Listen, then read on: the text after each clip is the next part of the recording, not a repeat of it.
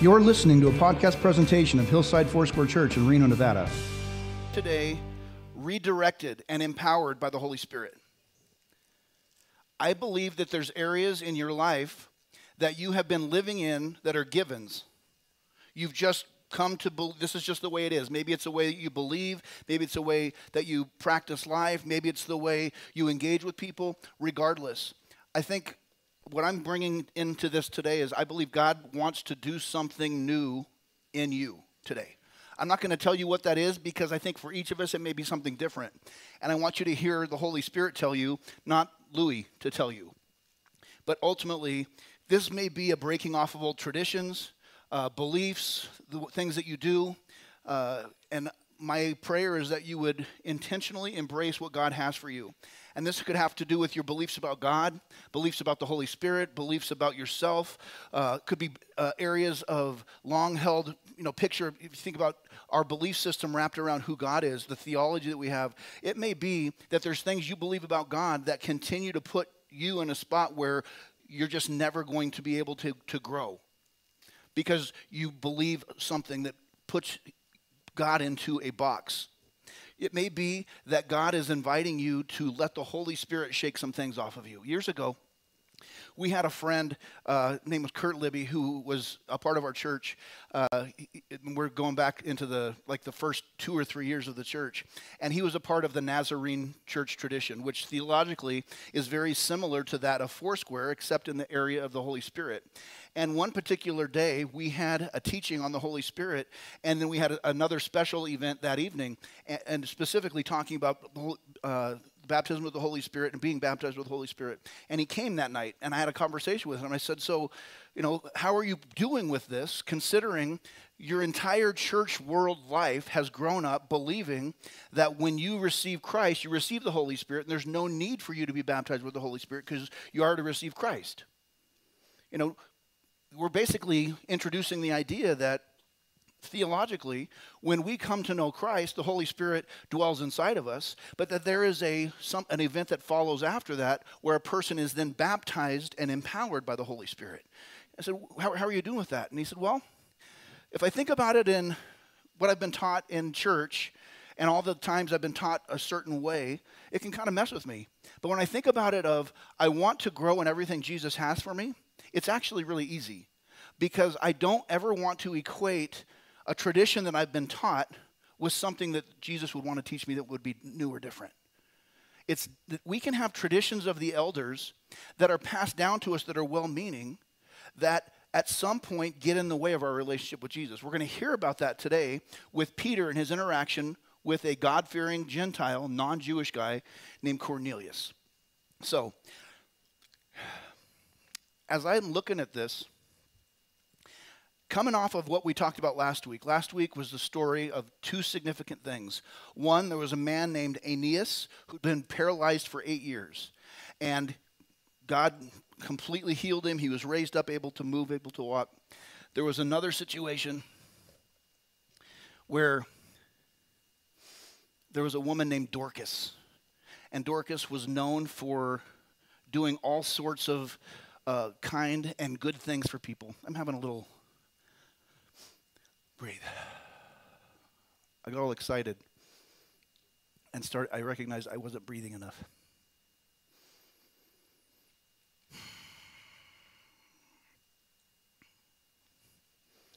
It's funny because I have my heart rate monitor to tell me if I'm doing good, and it says, You're doing good.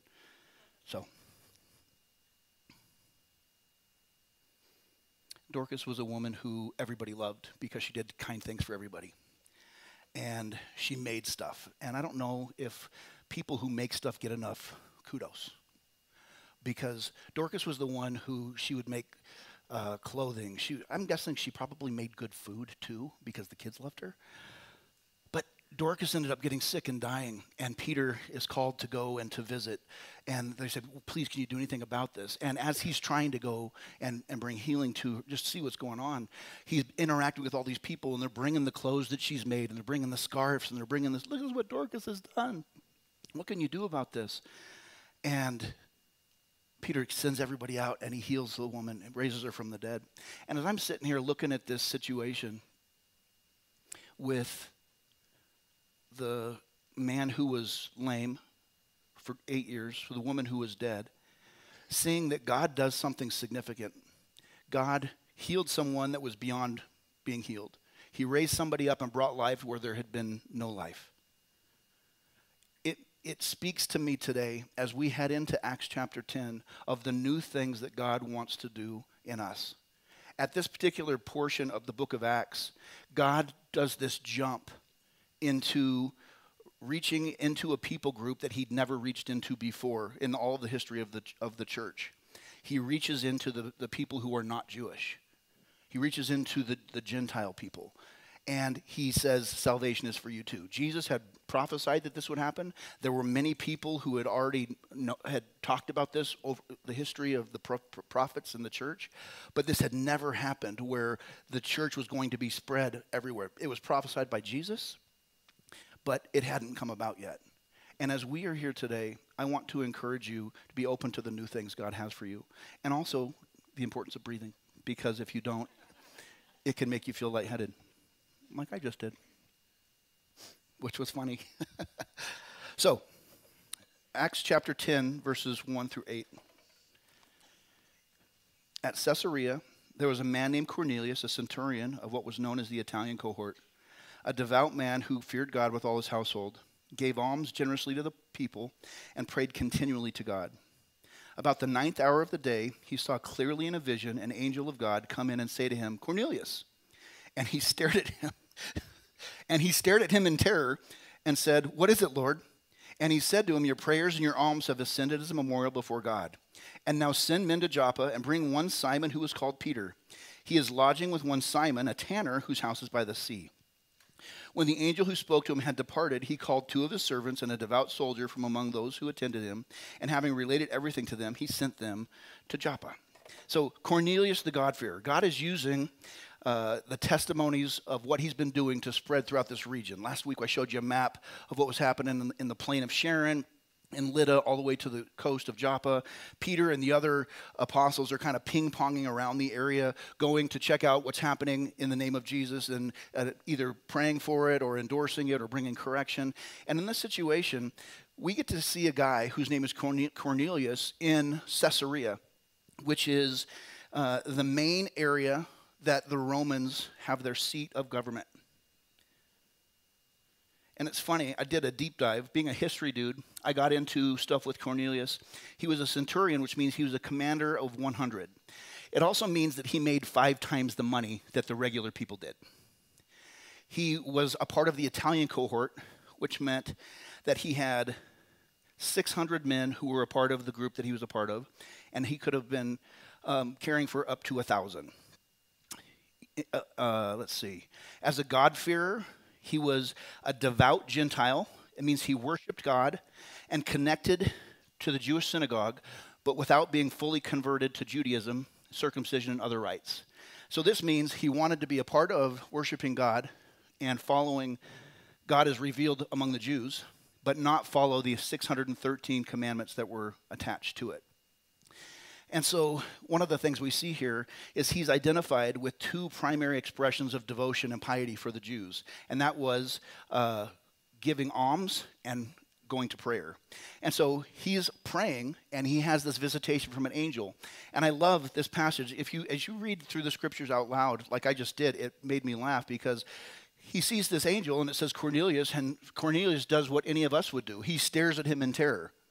Because when we're praying, we expect God to answer, but do we expect to, to see Him and Him to say, Hello, Louie?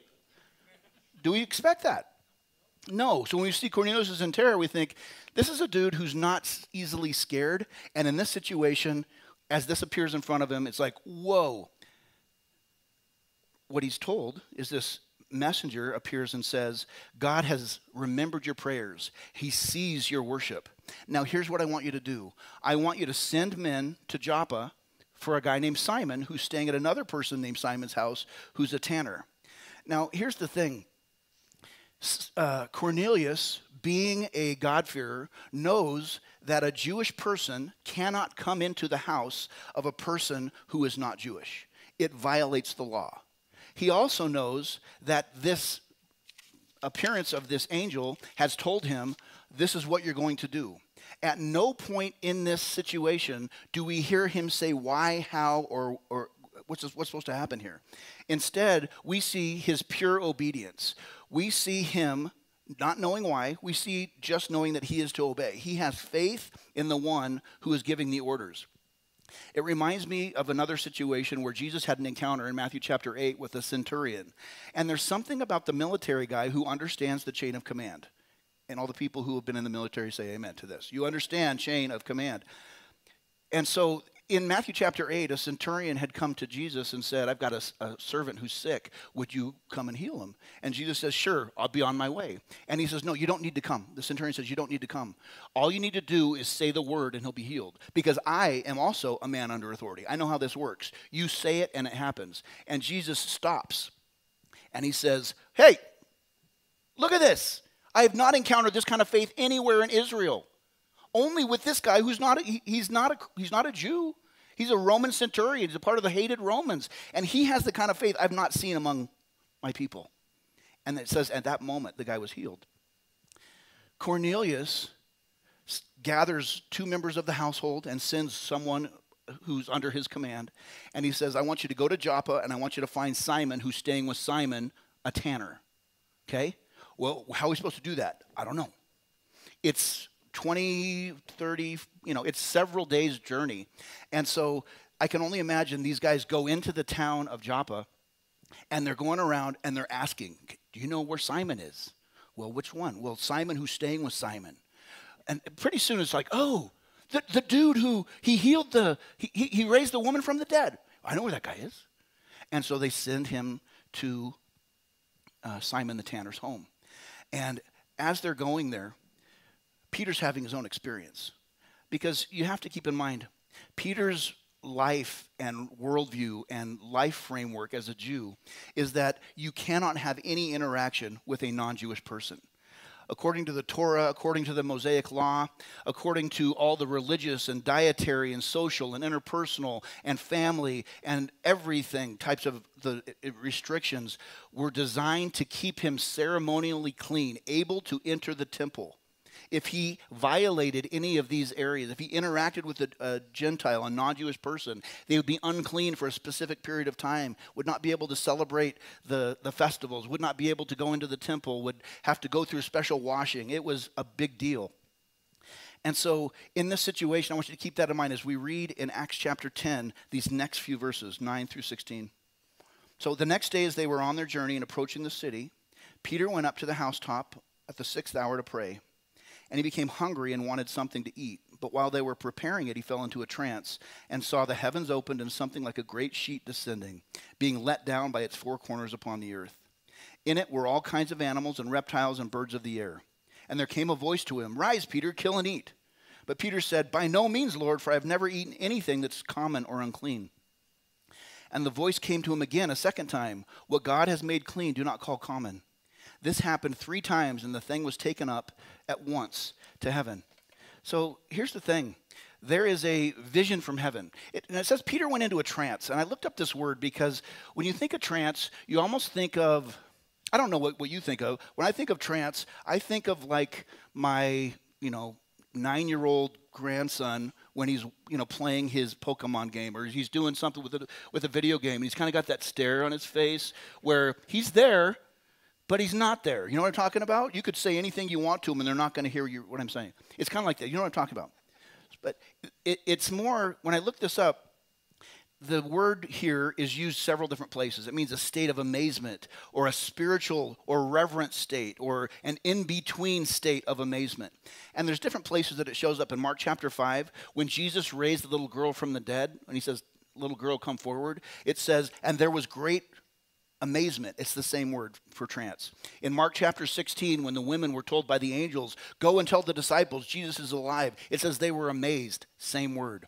In Luke chapter 5, when Jesus is hanging out with some friends inside a, a house, and all of a sudden someone rips open the roof and drops, a, or lowers slowly, drops is not necessarily the right word, uh, lowers slowly a man who was paralyzed on a, on a litter and he sees the dirt and dust coming everywhere and he heals him says there was great amazement. Same word. And then there's another one acts chapter 3 when peter and john were on their way to the temple at the hour of prayer and they encountered the man at the gate beautiful who was lame and hadn't walked in for most of his life. And it says when he was healed it says there was great amazement great astonishment. Same word. So you get the idea. It's a heightened spiritual state. And it's not like he had to work himself into it but there's times when you pray when you have the up ability and it's not like it makes you some sort of holy person. It's just sometimes it happens where when you're praying you're seeing heaven and earth together. I think that might be the best way to describe it. So in acts chapter 11 he says i was in a trance and then i saw a vision. So that's how peter described it so we'll go with that. He see he he sees this vision and it's this sheet four corners. And by the way remember he's hungry. It's lunchtime and inside the sheet, there is every kind of animal, every kind of reptile, every kind of bird. And then he hears a voice Go, get it, Peter. Kill it, eat it. And Peter's repulsed because in this, in addition to bacon, which was, you know, with the pigs that were in it, uh, there was all sorts of creatures, every bird, every reptile, every animal. And Peter says, I'm not going to do that. I've never eaten something unclean. I'm not going to do that. And this voice speaks to him and says, don't call unclean that which I have made clean, or that which I have made whole, That's what I have made holy. And it happens three times. And I believe it happens three times as a way of cementing it. God, when He's working with us, does not have a problem repeating things to us multiple times. We can think, well, if if you miss it once, then you missed it. Actually, over and over again, we see it's God's patience with us, where He will speak to us in different ways. Look at in the Old Testament with Gideon, where Gideon is told, God says, I want you to go do this. And he says, I'd love to obey, but I'm a little nervous. Can you give me a sign? And so God gives him a sign, miraculous sign. And he says, it has to do with the fleece. This is where we get the, the nice lingo of, I'm going to put out a fleece to God. It's like, I'm going to exercise my unbelief to the Lord today. Mm. Where he takes this, this Gideon takes this fleece of sheep, try and say that fast, this fleece and puts it outside and says, If God, you really want me to do this, I pray that the whole ground would be wet and the fleece would be dry. And so Gideon wakes up the next morning, goes outside, it's soaking wet except for the fleece. The fleece is dry. And God says, So you're ready to obey? And he says, I'm still scared. So how about we do another another trick? Another thing? I'm going to put the fleece out, and this time we'll have the, the ground dry, and the fleece wet. Can you do that? And so he wakes up the next day and it's dry on the ground. He goes and picks up the fleece and he, he squeezes out the fleece and it's sopping wet and gets, you know, like 80 million gallons, overstating, of water. And so he says, Fine, I'm going to do it. That doesn't mean you, ha- you could drag your feet when God tells you to do something. But in a situation like this, God is breaking down preconceived ideas and belief systems that are religious and have been there and had been intended to be followed for Peter his entire life. And now he's saying, This is done. And this is where, for me, as I'm looking at my own life, I don't ever want to get to a spot where I know Scripture to the point where I can't be taught from Scripture. I've heard people say, oh, well, I own the book of Ephesians. Well, I own this book. And I hope you haven't said that because I own it too. It's in here. It's in this. It comes with a collection of 66 total books. But there is a little thing called the Holy Spirit, this person of the Godhead, the, the Trinity, that will teach us what the words say, what the words mean, and apply it to our heart in ways that are living and active and sharper than any sword. In Hebrews chapter 4, it even compares it to being able to divide between soul and spirit and joints and marrow and our thoughts and the intents of our heart. Scripture is not something we own. Scripture is something we, we love and we pursue and we read and we let it read us. But we never get to a spot where I know what this means. Years ago, I was leading a Bible study going through the book of Revelation. And we got to Revelation chapter 4 when God calls John, who's having this revelation series of visions given to him, and he says, "Come up here." And the guy in the Bible study said, "And that's that's proof of a pre-tribulational rapture." And I didn't want to make a scene out of it, but he started it, and so I said, "What? Where do you get that?" And he says, "Well, in this commentary, in this," I was like, "No, from this, what this says, it doesn't say that. It says, John, come up here." You know that the idea of a pre tribulational taking of the church is an idea that's only been around for about 150 to 200 years? And it originated in the West, kind of in, in uh, England, and took, got really popular in the United States? Do you think that maybe our propensity to avoid pain would cause us to be people who embrace a theology that would be avoiding pain? I believe in pre tribulational rapture. We're not going to suffer. God's going to take us away. Tell that to the people in China, in the Middle East, in other Turkmenistan and North Korea. A couple weeks ago in Germany, we met a man from Turkmenistan. It's compared to North Korea as far as its openness. It's a little bit less progressive, I can put it that way. And this man is a Christian. He's known as being a Christian, and for being a Christian, he's been uh, imprisoned multiple times. He's been tortured many times. And as he's some of the people he he was not talking about the torture. His friends that were with him, his disciples were talking about the torture. The people who he was teaching. Because it's like this is what you can get if you are a Christian in Turkmenistan.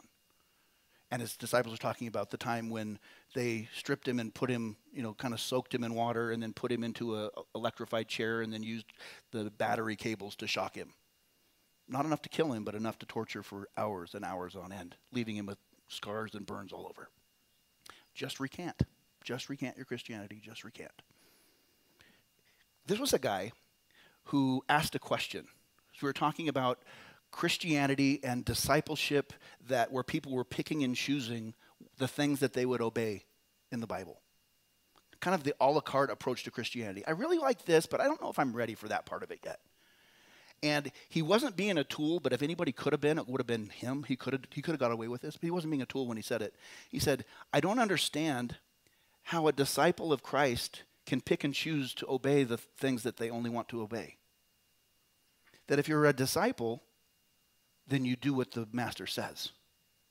And he says like in Turkmenistan, if you're a disciple of Christ, we don't worry about denominations because we're all in this together.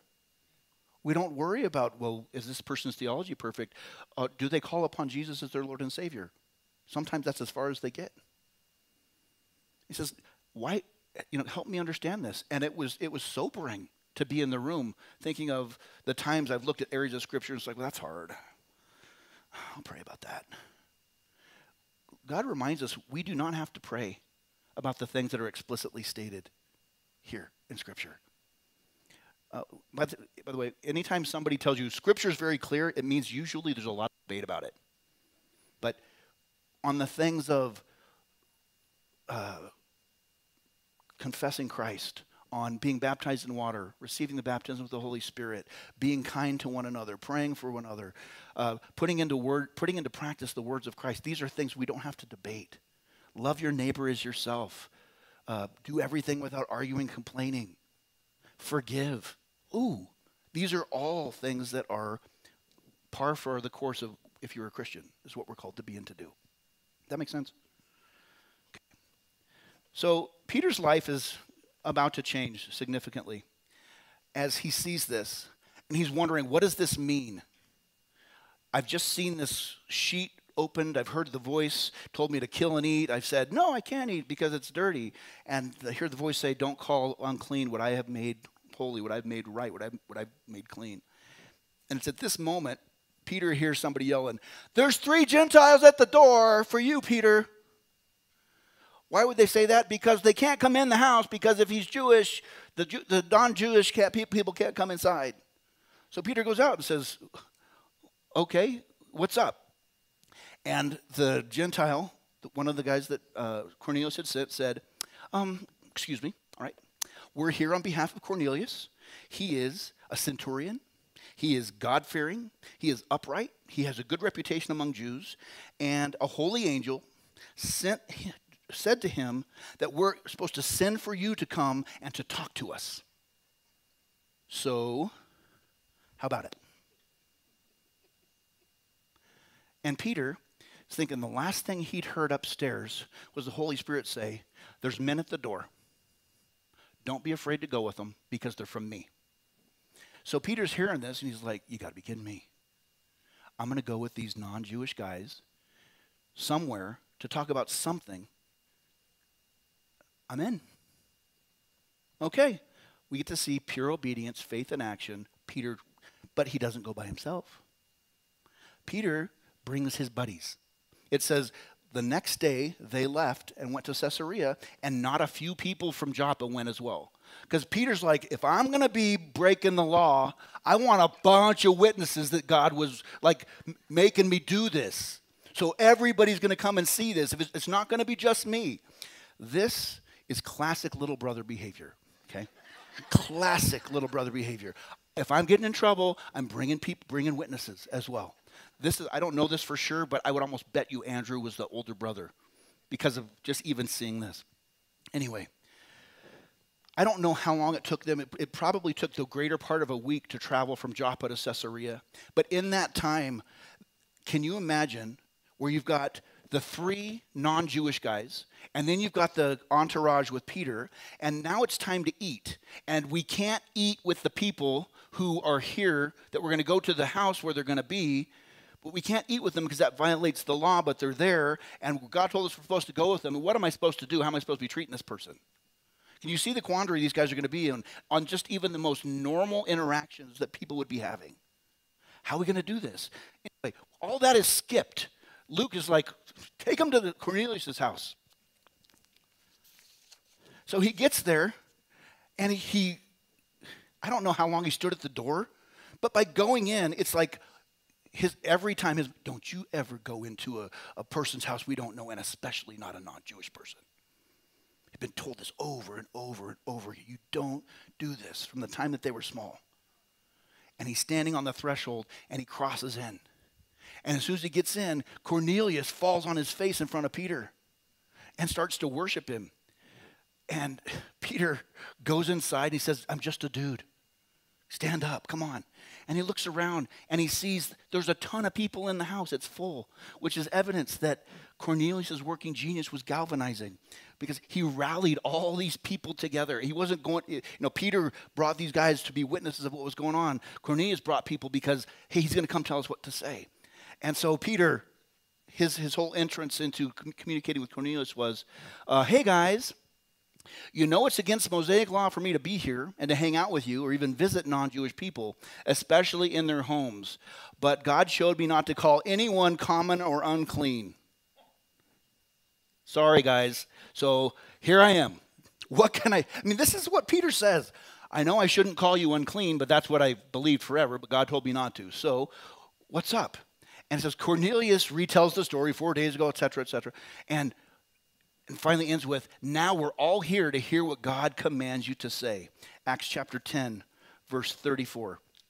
So Peter opened his mouth and said, Truly I understand that God shows no partiality, but in every nation, anyone who fears him and does what is right is acceptable to him. As for the word that he sent to Israel, preaching good news of peace through Jesus Christ. He is Lord of all. You yourselves know what happened throughout all Judea, beginning from Galilee after the baptism that John proclaimed, how God anointed Jesus of Nazareth with the Holy Spirit and with power. He went about doing good and healing all who were oppressed by the devil, for God was with him. And we are witnesses of all that he did, both in the country of the Jews and in Jerusalem. They put him to death by hanging him on a tree, but God raised him on the third day and made him to appear, not to all the people, but to us who had been chosen by God as witnesses, who ate and drank with him after he rose from the dead. And he commanded us to preach to the people and to testify that he is the one appointed by God to be the judge of the living and the dead. To him, all the prophets bear witness that everyone who believes in him receives forgiveness of sins through his names. We have good news for the non Jews. Peter said, just tell us what we, what we need to know. And he gives a very brief and clear presentation of the gospel good news to everybody who's there. You guys heard about Jesus. This is what he did. This is what happened. He died. And when it comes down to it, we're all here specifically believing that Jesus is the one who the prophets told about, that everyone who would believe in him would receive forgiveness of sins through his name. So, as this is happening, while Peter is saying these things, the Holy Spirit falls on all who heard the word. And the believers from among the circumcised who had come with Peter were amazed because the gift of the Holy Spirit was poured out even on the Gentiles, for they were hearing them speaking in tongues and extolling God. Then Peter declared, Can anyone withhold water for baptizing these people who've received the Holy Spirit just as we have? And he commanded them to be baptized in the name of Jesus Christ, and they asked him to remain for some days. Peter is still talking. He still has a couple points left. He's on a roll here. Don't forget, this is the same guy who spoke for quite a while in Acts chapter 2 after the outpouring of the Holy Spirit. And people are saying, What is this? And Peter, let me tell you what this is. This is fulfillment of the prophet Joel. He's going. And he's going through. He's on a roll. He's got his, his confidence up. And in the middle of it, it says, The Holy Spirit falls upon everybody who's there. If you might wonder what this would look like, that, that was my first thought. What does this look like? I've been in rooms where a person was uh, leading people to be baptized with the Holy Spirit, and all of a sudden, people started dropping like flies. They were falling down. Sometimes that happens. What is the theological belief about that?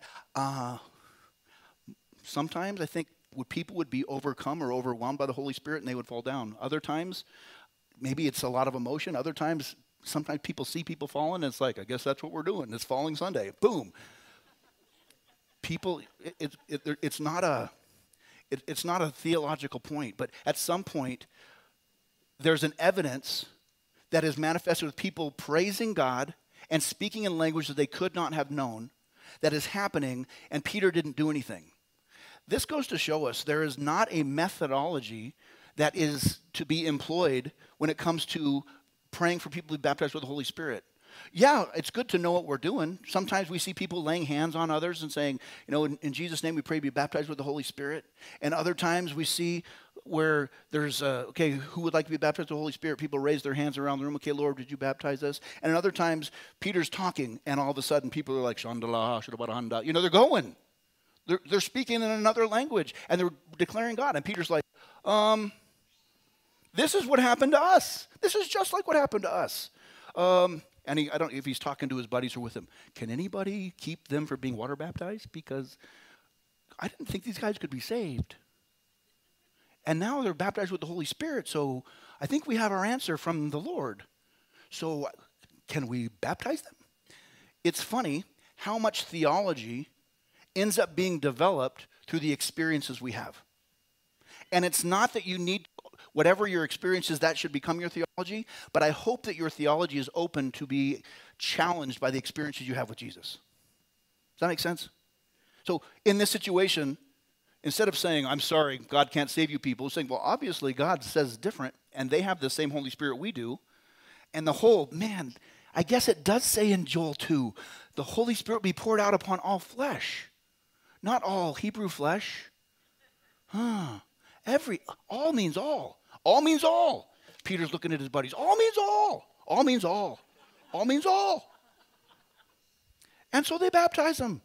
And at this point, I'm imagining that Peter's kind of let his guard down a little bit because these are brothers. And if they're brothers, then they're not dirty, unclean people that keep me from being able to enter in the kingdom and going into the temple. They're just brothers from another mother. And so he stayed with them for several days at their request. This is going to cause so many problems next week in Acts chapter 11. Because he's going to go back and people are going to say, You went into his house? You ate his food? Peter, you're dirty now. Seriously, that's what they're doing. But through all of this, I'm praying that you're seeing God's not so much concerned about what our hangups are, because He can and will work around them. But He is very much wanting us to be open to be directed and redirected by the Holy Spirit. And that's why I, I don't, I'm not, I have a list of things on potential redirections. I'm, I'm not going to go into that. But I would just like to invite you to lift up your hands as I pray. We come to a close. Lord, you see us here in this room and we hear the story about Cornelius and we laugh and the awkwardness that had to be going on with Peter and Cornelius and how everything played out. And we can be completely blind to the areas where we have dug our heels in, where we're stubborn, where we've got our, our belief system and our practices and everything's just all ducks in a row. And it's limited us, what you want us to do, who you want us to be. And I pray, Lord, you'd fill us with your spirit, that we would be open, that we would be teachable, we'd be directable, that we would not be closed off to people groups, that we would not be closed off to historic enemies of our souls, people that we've just would consider unclean or just maybe God will send somebody else to them. Work in our hearts, Lord.